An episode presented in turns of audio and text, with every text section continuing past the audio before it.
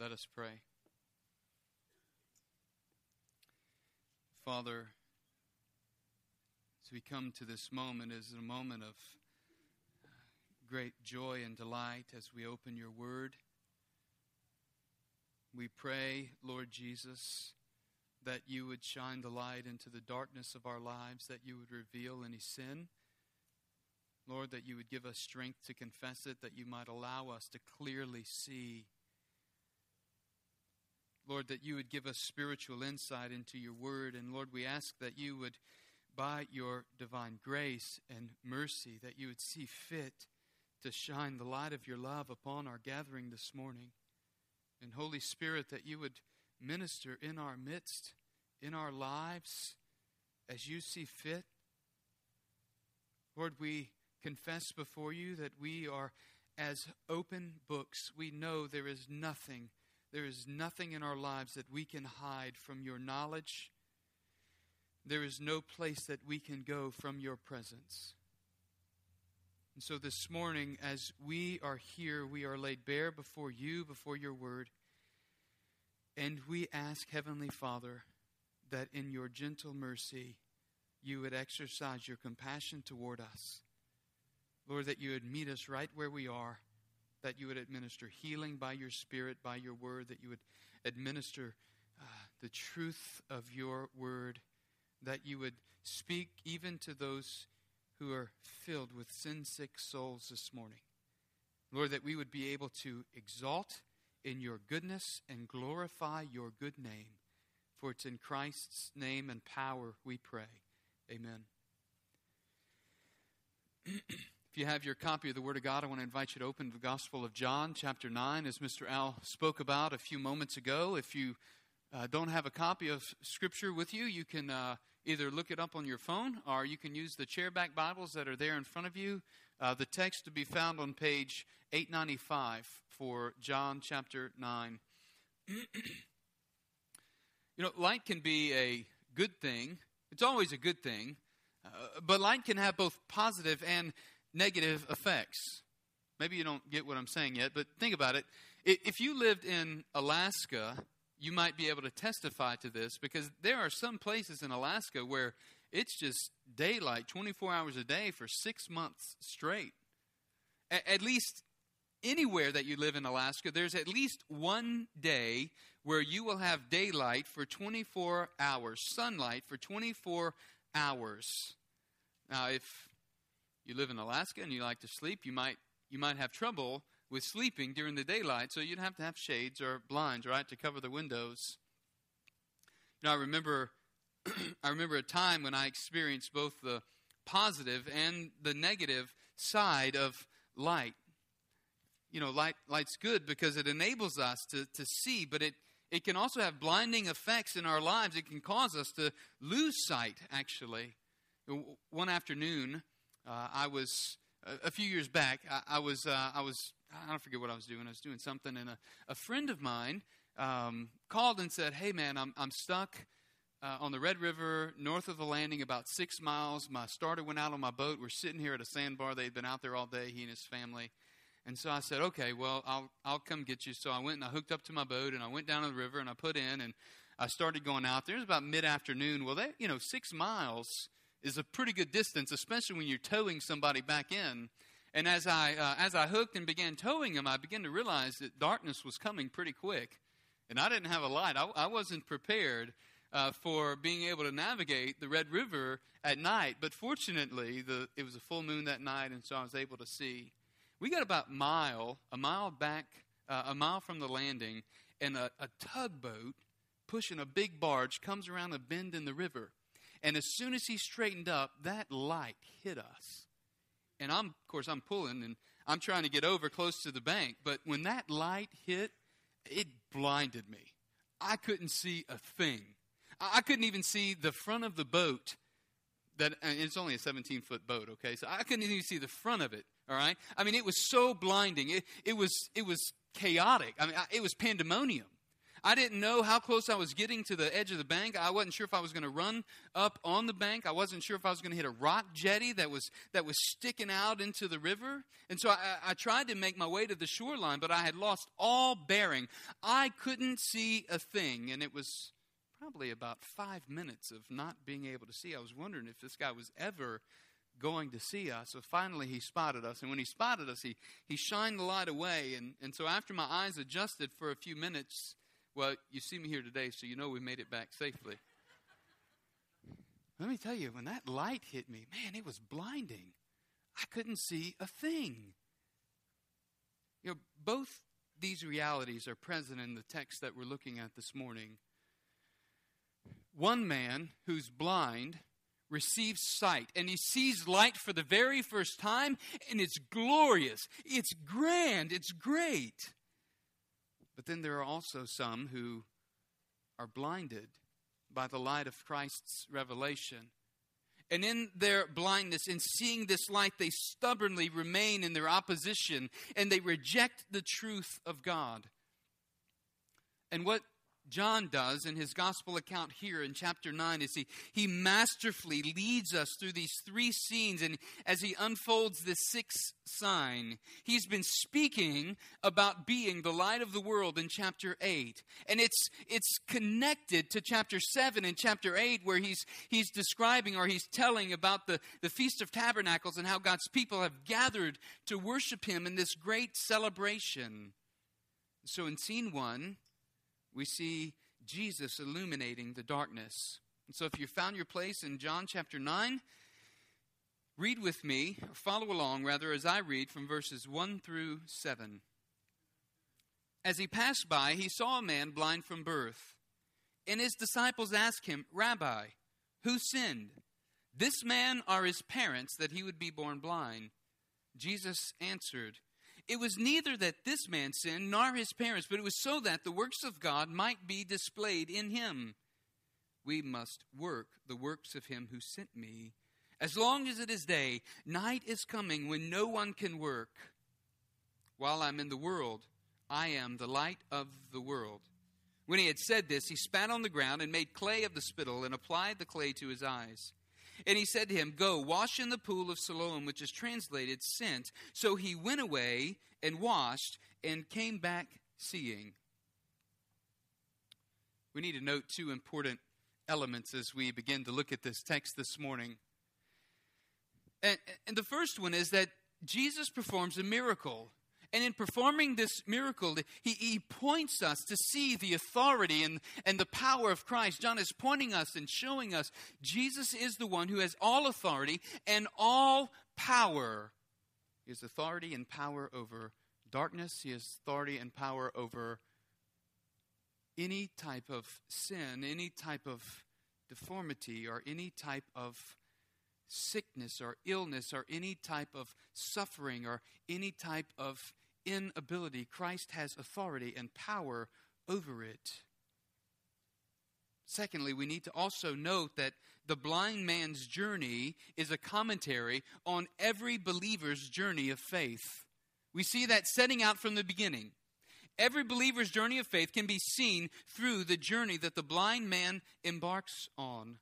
And so, first this morning, I, I, want us to see this reality. Spiritual blindness is a malady, malady that affects every person. It's a malady that affects every person. So Jesus exerts power and authority over darkness in verses 1 and 2. It says, as he, as he passed by, he saw the blind man there from birth. verse 1 is, is telling us that this is a congenital condition. This was a condition he was, he was born with. It wasn't because, verse 2, the disciples assume that, that sin and, and suffering go hand in hand. And so they asked Jesus in verse 2, who sinned, this man or his parents, that he would be born blind? And in verse 3, Jesus replies and says it was not this man who sinned, and it wasn't his parents who sinned. In other words, his condition is, is something that he's born with. And it wasn't because of a specific sin that he committed or his parents. Instead, generally speaking, the, the corruption of sin has caused this blindness. And the work of God in Christ is to redeem and to restore the brokenness of humanity. And so, as Jesus passes by this guy who's blind and he's begging, he opens his eyes. He opens his eyes to see light for the first time. And what we need to understand in John's gospel is that darkness is portrayed as that which is the antithesis of the kingdom of God.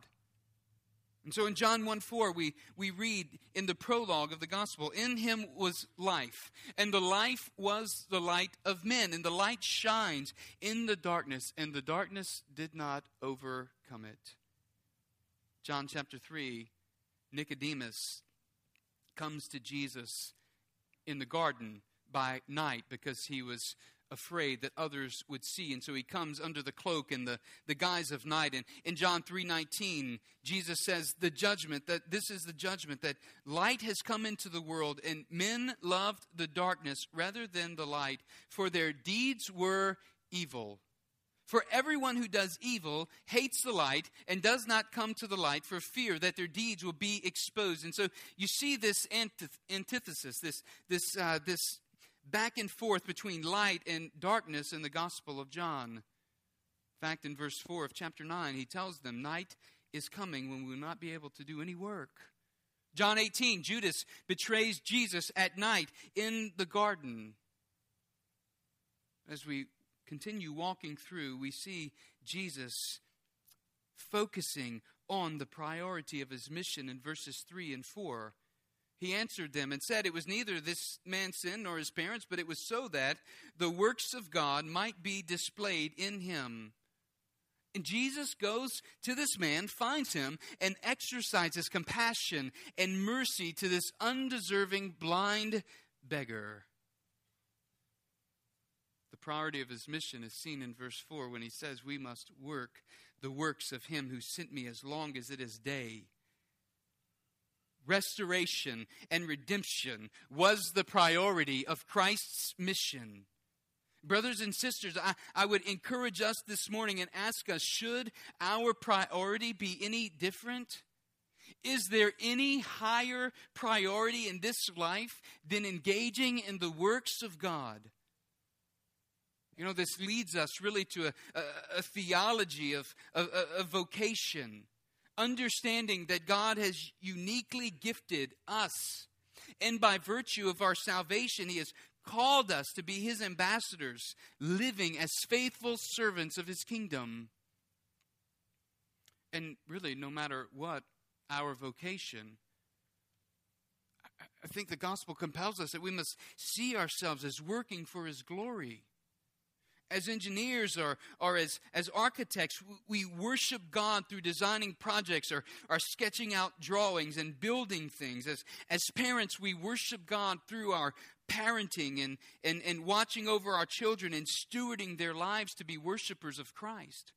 What, whatever the vocation, we ought to see the work we do as bringing glory to God, whether we're salesmen or saleswomen are teachers or CEOs or CFOs or administrative assistants or pastors and so on and so forth. Fill in the blank. Here's the thing we are created by God to give glory to God and to enjoy great satisfaction in living for His glory. Whether we're students, about to begin life, whether we're retired and enjoying the time of retirement, what, whatever season we're in in life, the question we need to ask is Are we engaging in the priority of Christ's mission? Do we see the priority of Christ's mission as being fleshed out in our own lives? Are we seeking to live according to the priority of Christ's mission wherever we are, whatever we're doing? Are we doing it all for the glory of God? Are we doing it for our own self. Jesus focuses on the priority of his mission, but he also focuses on the urgency of his mission. Look at that last part of verse 4. He says, Night is coming when no one can work. He invests his disciples with a sense of urgency. As long as it is day, we will do this, but night is coming when no one will work. And this, this points his disciples to the trauma and the triumph of the cross. It points his disciples to see that his time with them is limited And as long as it's day, they must be engaging in the work. Verse 5, he says, While I'm in the world, I am the light of the world. Never has the light of God's glory shined so brightly in this world and through the incarnate life and ministry of Christ as he walked the earth. There was an urgency then, and the disciples felt it. In a few months, he would endure the cross.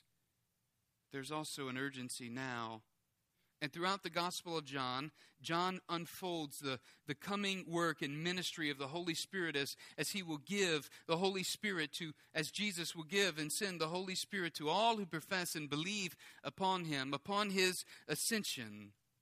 And so there's an urgency then, and then there's, a, there's an urgency now.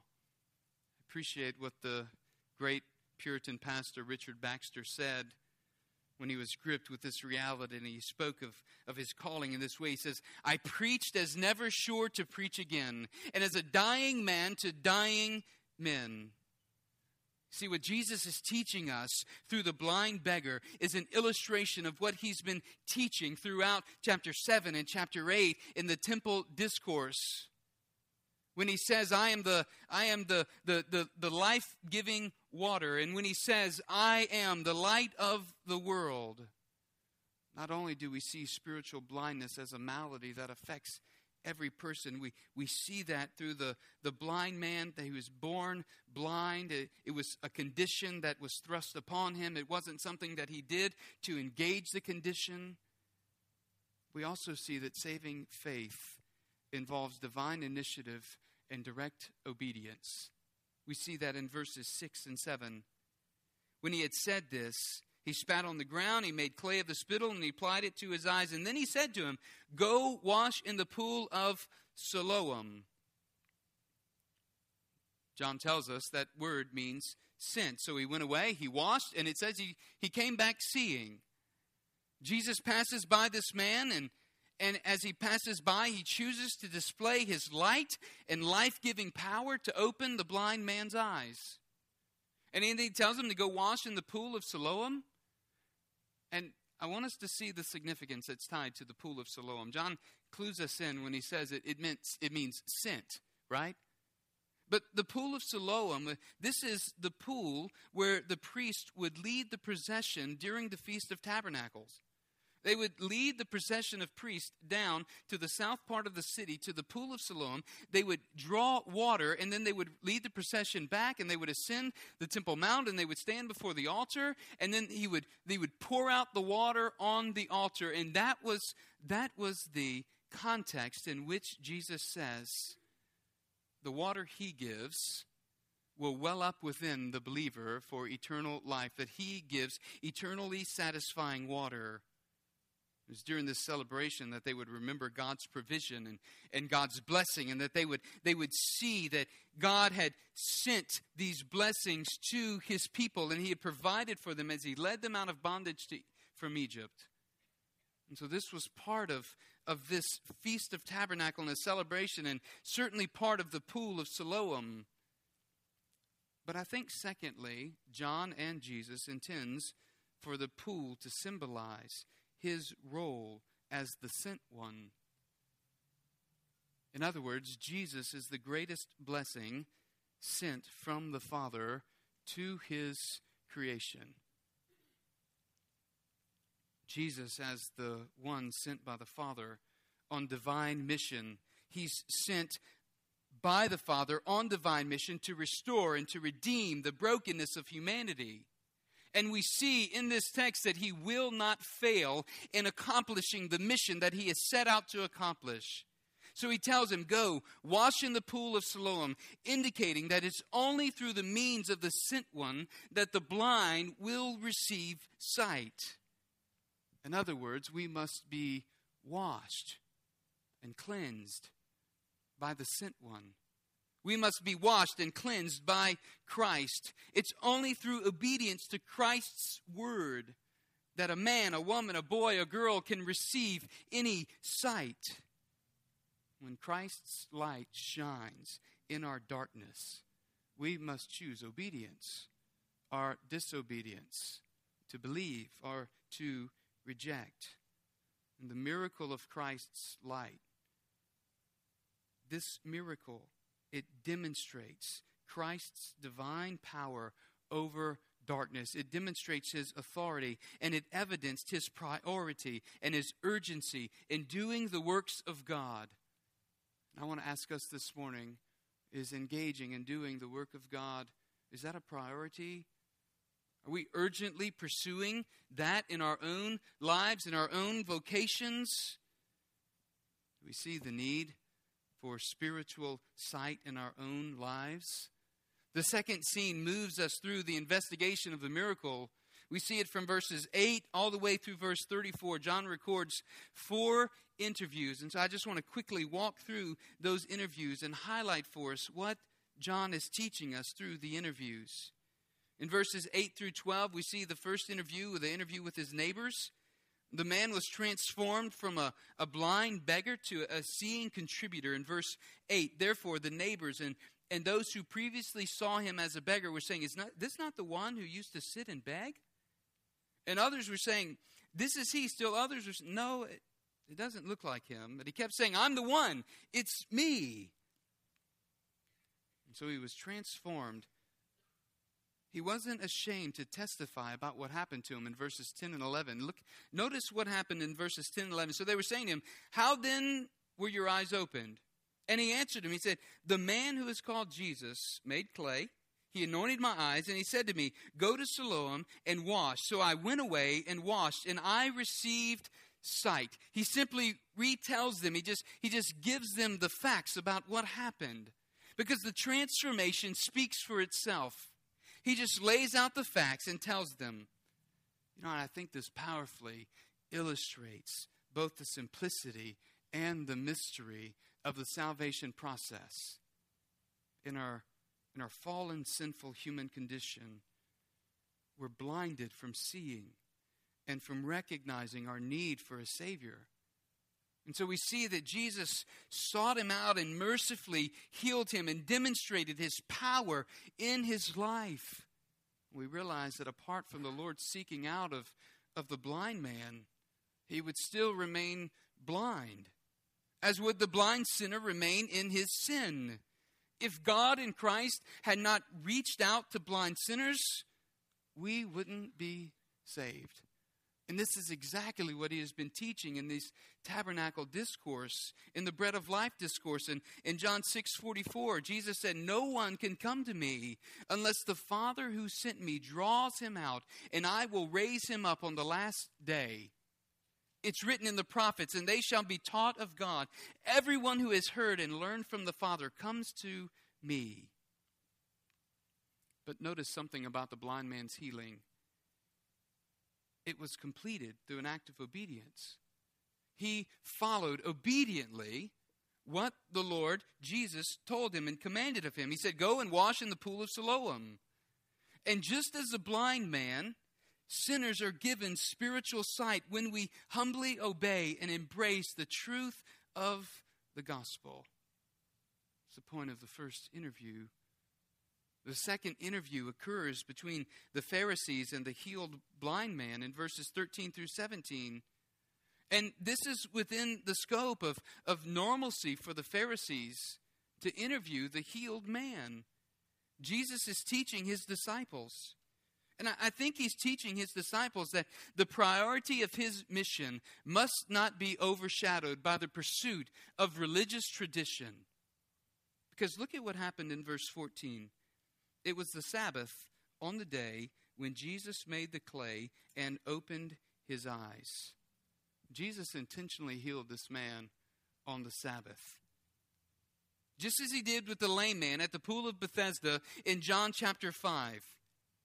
And his point in healing the blind man on the Sabbath and the lame man on the Sabbath was to show that he himself is Lord over the Sabbath. In other words, the Sabbath was given to man as a day of rest to allow man to glorify God in his rest because rest is good. And so we understand Jesus values this rest but he values it in a different way. the law, which states, Remember the Sabbath day and keep it holy, it was not to be burdensome. The law was to be freeing. The law was to allow them the freedom of enjoying rest and of, of worshiping God. In Christ, we experience true rest. And that's what he wants us to see that in him we experience his true rest. In fact, in Matthew 11 28, Jesus says, Come to me, all who are weary and heavy laden, and what? I will give you rest. You'll find rest for your souls, for my yoke is easy and my burden is light. You see, but the Pharisees are rejecting Jesus in verse 16. Therefore, some of the Pharisees were saying, This this man is not from God because he doesn't keep the Sabbath. They were rejecting Jesus because of their idolatrous pursuit of religious tradition. They had missed the point of experiencing the joy of worship and the joy of being with Him. And Jesus, as Lord of the Sabbath, is revealing and, working out God's plan of salvation. To encounter God through Christ is the very intention and fulfillment of the Sabbath. And this blind man encounters God through Christ. The healed blind man understands his truth with greater and greater clarity. He's beginning to see what the spiritually blind Pharisees refused to see. Jesus himself had come from God. And when asked in verse 17, Who do you say, or what do you say about him since he opened your eyes? He replied and said, He's a prophet. He knew this was the one who had come from God. The third interview was between the Pharisees and the blind man's parents. They didn't believe him. They didn't want to believe him. And so in verse, verses 18 and 19, we see the details of the interview beginning to unfold. And, and really, the details of the interview validate Jesus' miracle. The reason they seek out the man's parents is because they didn't believe him. The Jews didn't believe it of him. And so they, they ask his parents and they question them, saying, Is this your son in verse 19? Who you say was born blind? Then how does he now see? In verse 20, his parents answered and said, We know that this is our son and that he was born blind. And from verses 20 through 23, we see that his parents really abandon him for fear of the Jews. They're fearful of what will happen when they tell the truth about this person, Christ, and so they cower before the Jews. You know, I, I think we can grasp maybe a sense of David's words in Psalm 27, of his cry of fearless trust in the Lord. Psalm 27 7 says, Hear, O Lord, when I cry with my voice, and be gracious to me and answer me. When you said, Seek my face, my heart said to you, Your face, O Lord, I shall seek. Do not hide your face from me. Do not turn your servant away in anger.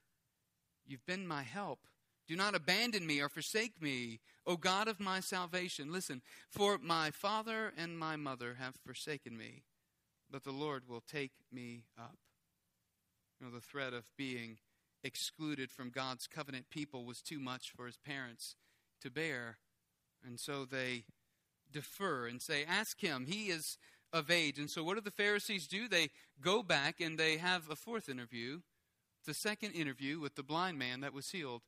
And in that interview with the blind man that was healed, I, I think we can take we can take courage from his response we can learn something from the way that this healed man responds to the religious elite, the religious leaders of the day. We see in his persecutors, the Pharisees, maybe a similar response that we might even expect today when we are proclaiming and sharing the truth of the gospel. People still reject the truth of the work of Christ. And I would challenge us may we be as resolute to stand, even in light of perhaps parental abandonment in the gospel. May we be as resolute to stand against the attacks of the world when they come against us and against the truth of the gospel. May we be as resolute to stand for the truth of the gospel and the work of Christ in our lives, even when perhaps a spouse is rejecting the gospel and the work of Christ. We can draw encouragement from this, this man who was healed and had to stand up against his persecutors. The fourth interview continues to reveal the spiritual blindness of the shepherds, these false shepherds, the Pharisees. They reject Jesus as the miracle working Messiah, and they call on the healed man to do the same in verse 24. Look, so a second time they called the man who had been blind and said to him, Give glory to God. We know that this man is a sinner. But look at his response in verse 25. He answered, Whether he's a sinner, I do not know. But one thing I do know that though I was blind, now I see. And then he continued in verse 30. The man answered and said to them, Well, here's an amazing thing. You don't know where he's from, and yet he opened my eyes. We know that God does not hear sinners. The man's still speaking. But if anyone is God fearing and does his will, he hears him. Since the beginning of time, it has never been heard that anyone opened the eyes of a person born blind. If this man were not from God, verse 33, he could do nothing. And we see in his response, he resolutely stands on this truth the truth about Jesus and his incarnation that Christ himself is the one who has come from God. He's learning and, and beginning to know that the only way to truly bring glory to God is through believing and confessing Jesus Christ is the one sent from God. In other words, there's no other way whereby which man will be saved. There's no other way by which man will receive sight. There's no other way whereby a man can receive spiritual illumination, spiritual sight for the things of the kingdom of God. The Pharisees' biased perspective against Jesus caused, caused them to deny the undeniable and to refute the irrefutable. If you read through there in verses 26 to 29, we, we see that they stand stubbornly opposed to Christ. But the healed blind man clung to the truth of Christ's work in his life. And what I want us to see this morning is that when obedience to Christ is pitted against any earthly consequence, let us be affirmed that obedience to Christ is always the right choice to walk in obedience to Christ.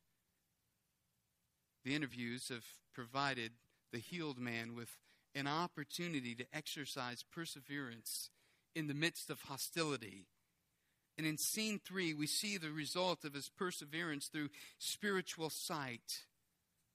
And scene three shows us spiritual sight and spiritual blindness. In scene three, beginning in verse 35, we see really three truths regarding salvation. And those three truths regarding salvation are really kind of a uh, an inclusio that, that brackets off chapter 9 from how he began and how he ends. You notice after verse 7, Jesus kind of disappears from the scene.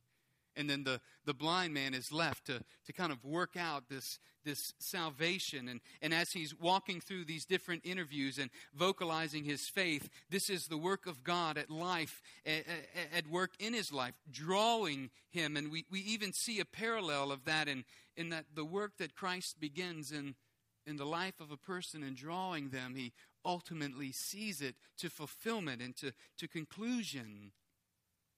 And so, first in verse 35, we see salvation occurs through divine initiative. Jesus heard that they had put him out, and finding him, he said, Do you believe in the Son of Man? So Jesus goes and he finds the blind, the healed blind man.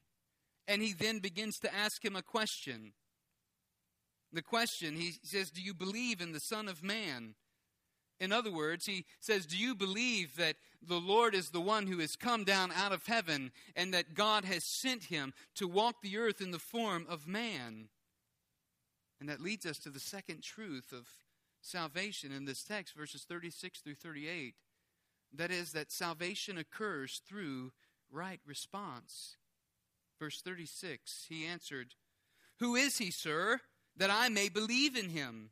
And Jesus said to him, You have both seen him, and he is the one who is talking with you. And he said, Lord, I believe.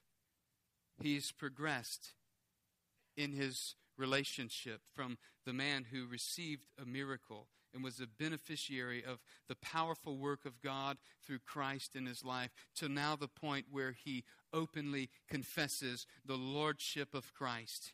He doesn't just believe the miracle Jesus performed. Instead, he believes in the person of Messiah. Notice what he says next. The third truth is this salvation results in true God glorifying worship. Verse 38, the second part. Look at what he did at the end. He worshiped him. He said, Lord, I believe. And then he worshiped him. He no longer lives in physical or spiritual darkness. His eyes have been illumined, and his spiritual eyes have been opened, and now he sees the Lord of glory. He doesn't just see light for the first time, he sees the light of God, the light of the world. And his eyes are opened. And in the healed man, we, we see a model for every believer who surrenders to the lordship of Christ's in, in, enduring persecution, the blind beggar progresses. It's not enough, and we need to see this. It's not enough to believe in a man called Jesus, or to believe in a prophet, or to believe in a man of God. We must believe in Jesus Christ, the Son of Man, God the Son, the incarnate one. What he's saying here is that all who confess their spiritual blindness will receive sight. Look at verse 38, 39. And Jesus said, For judgment I came into this world, so that those who do not see may see, and that those who see may become blind. All who think they can see will find that judgment awaits because they've rejected, verse 40, they've rejected Jesus the Messiah. Those of the Pharisees who were with him heard these things and said to him, We're not blind too, are we? In other words, the, the, the text here, it, it requires or it asks for, it seeks a negative answer. These religious leaders are saying, We're not blind too, are we? Certainly we're not blind too. But the reality is, Jesus is telling them that they are blind but because they say they can see, their sin remains. Really, there are two realities that we're faced with at the end of the text, and they are mutually exclusive. The light of the world, Jesus, illuminates the darkness, granting life to all who confess belief and dependence on Him. Secondly, the light of the world, Jesus, blinds all who are unwilling to confess belief and dependence on Him. I ask you this morning are you, are you kind of like I was when that light hit me in the eyes and I couldn't see anything in front of me? I was blinded by the light. I wasn't able to see the how to navigate anywhere. Are, are, are you like the blind beggar who receives sight, confesses Christ as Lord. which one of those describe you this morning? Believer, I want to ask you to consider theology of vocation this morning in your work. And uh, are you prioritizing the mission of Christ as he prioritized his mission? That he was to engage in the work of God for the glory of God? Do we see the urgency in engaging in the work of Christ in our, in our daily lives? Believer, are you discouraged? Have you faced some difficult battles where people are rejecting not only the gospel, but you feel like they're rejecting you? Listen, stand resolute on this truth that Christ is the one that gives light. He illuminates the darkness. It's by Christ that we receive light. He is the light of the world. And as the light of the world, He will redeem and restore the brokenness of humanity. He will redeem and restore the brokenness in our lives, and He will redeem and restore the brokenness in our families. He will redeem and restore our lives for the glory of God. This is the mission, the priority, and the urgency of the work of Christ. I want to challenge you this morning as you consider and reflect upon Jesus, Messiah, light of the world. Maybe this morning you need to confess that you are blind and that you need the light of Christ spiritually to open your eyes. Maybe that needs to be your confession this morning. And if it is, I want to invite you to do that, to, right where you are, to, to tell Christ you, you repent of sin and that you, you trust Him, you believe upon Him, you believe upon the gospel for the very first time, and ask Him that He would illuminate your eyes spiritually so that you might truly see and He would remove you from blindness, from darkness. Maybe this morning for you, it needs to be a recommitment to the priority of Christ's mission and the urgency of Christ's mission. I pray wherever you're at this morning that, uh, that the Lord will, uh, will use His word to challenge and exhort and encourage you. Let me close us in prayer. Father, as we think upon your word, and seek to apply it into our own lives. We pray that your Holy Spirit would continue to do that work of application. We pray, Lord Jesus, that you would that you would strengthen us to follow you as you lead. We pray, Lord Jesus, that you would open the eyes of the blind. Give sight, Father, to the spiritually blind, that, that they may confess you as Lord and know the goodness of the light of the world. And Lord, we pray for those who are still in darkness that you would remove the bondage, remove those barriers in their lives. And Lord, we also pray for our own lives that we would be your ambassadors, that we would see and be gripped with the reality of priority and urgency and the mission that you have called us to in our vocation as a congregation, that we would be about making disciples. For it's in Christ's name we pray. Amen. Would you stand this morning?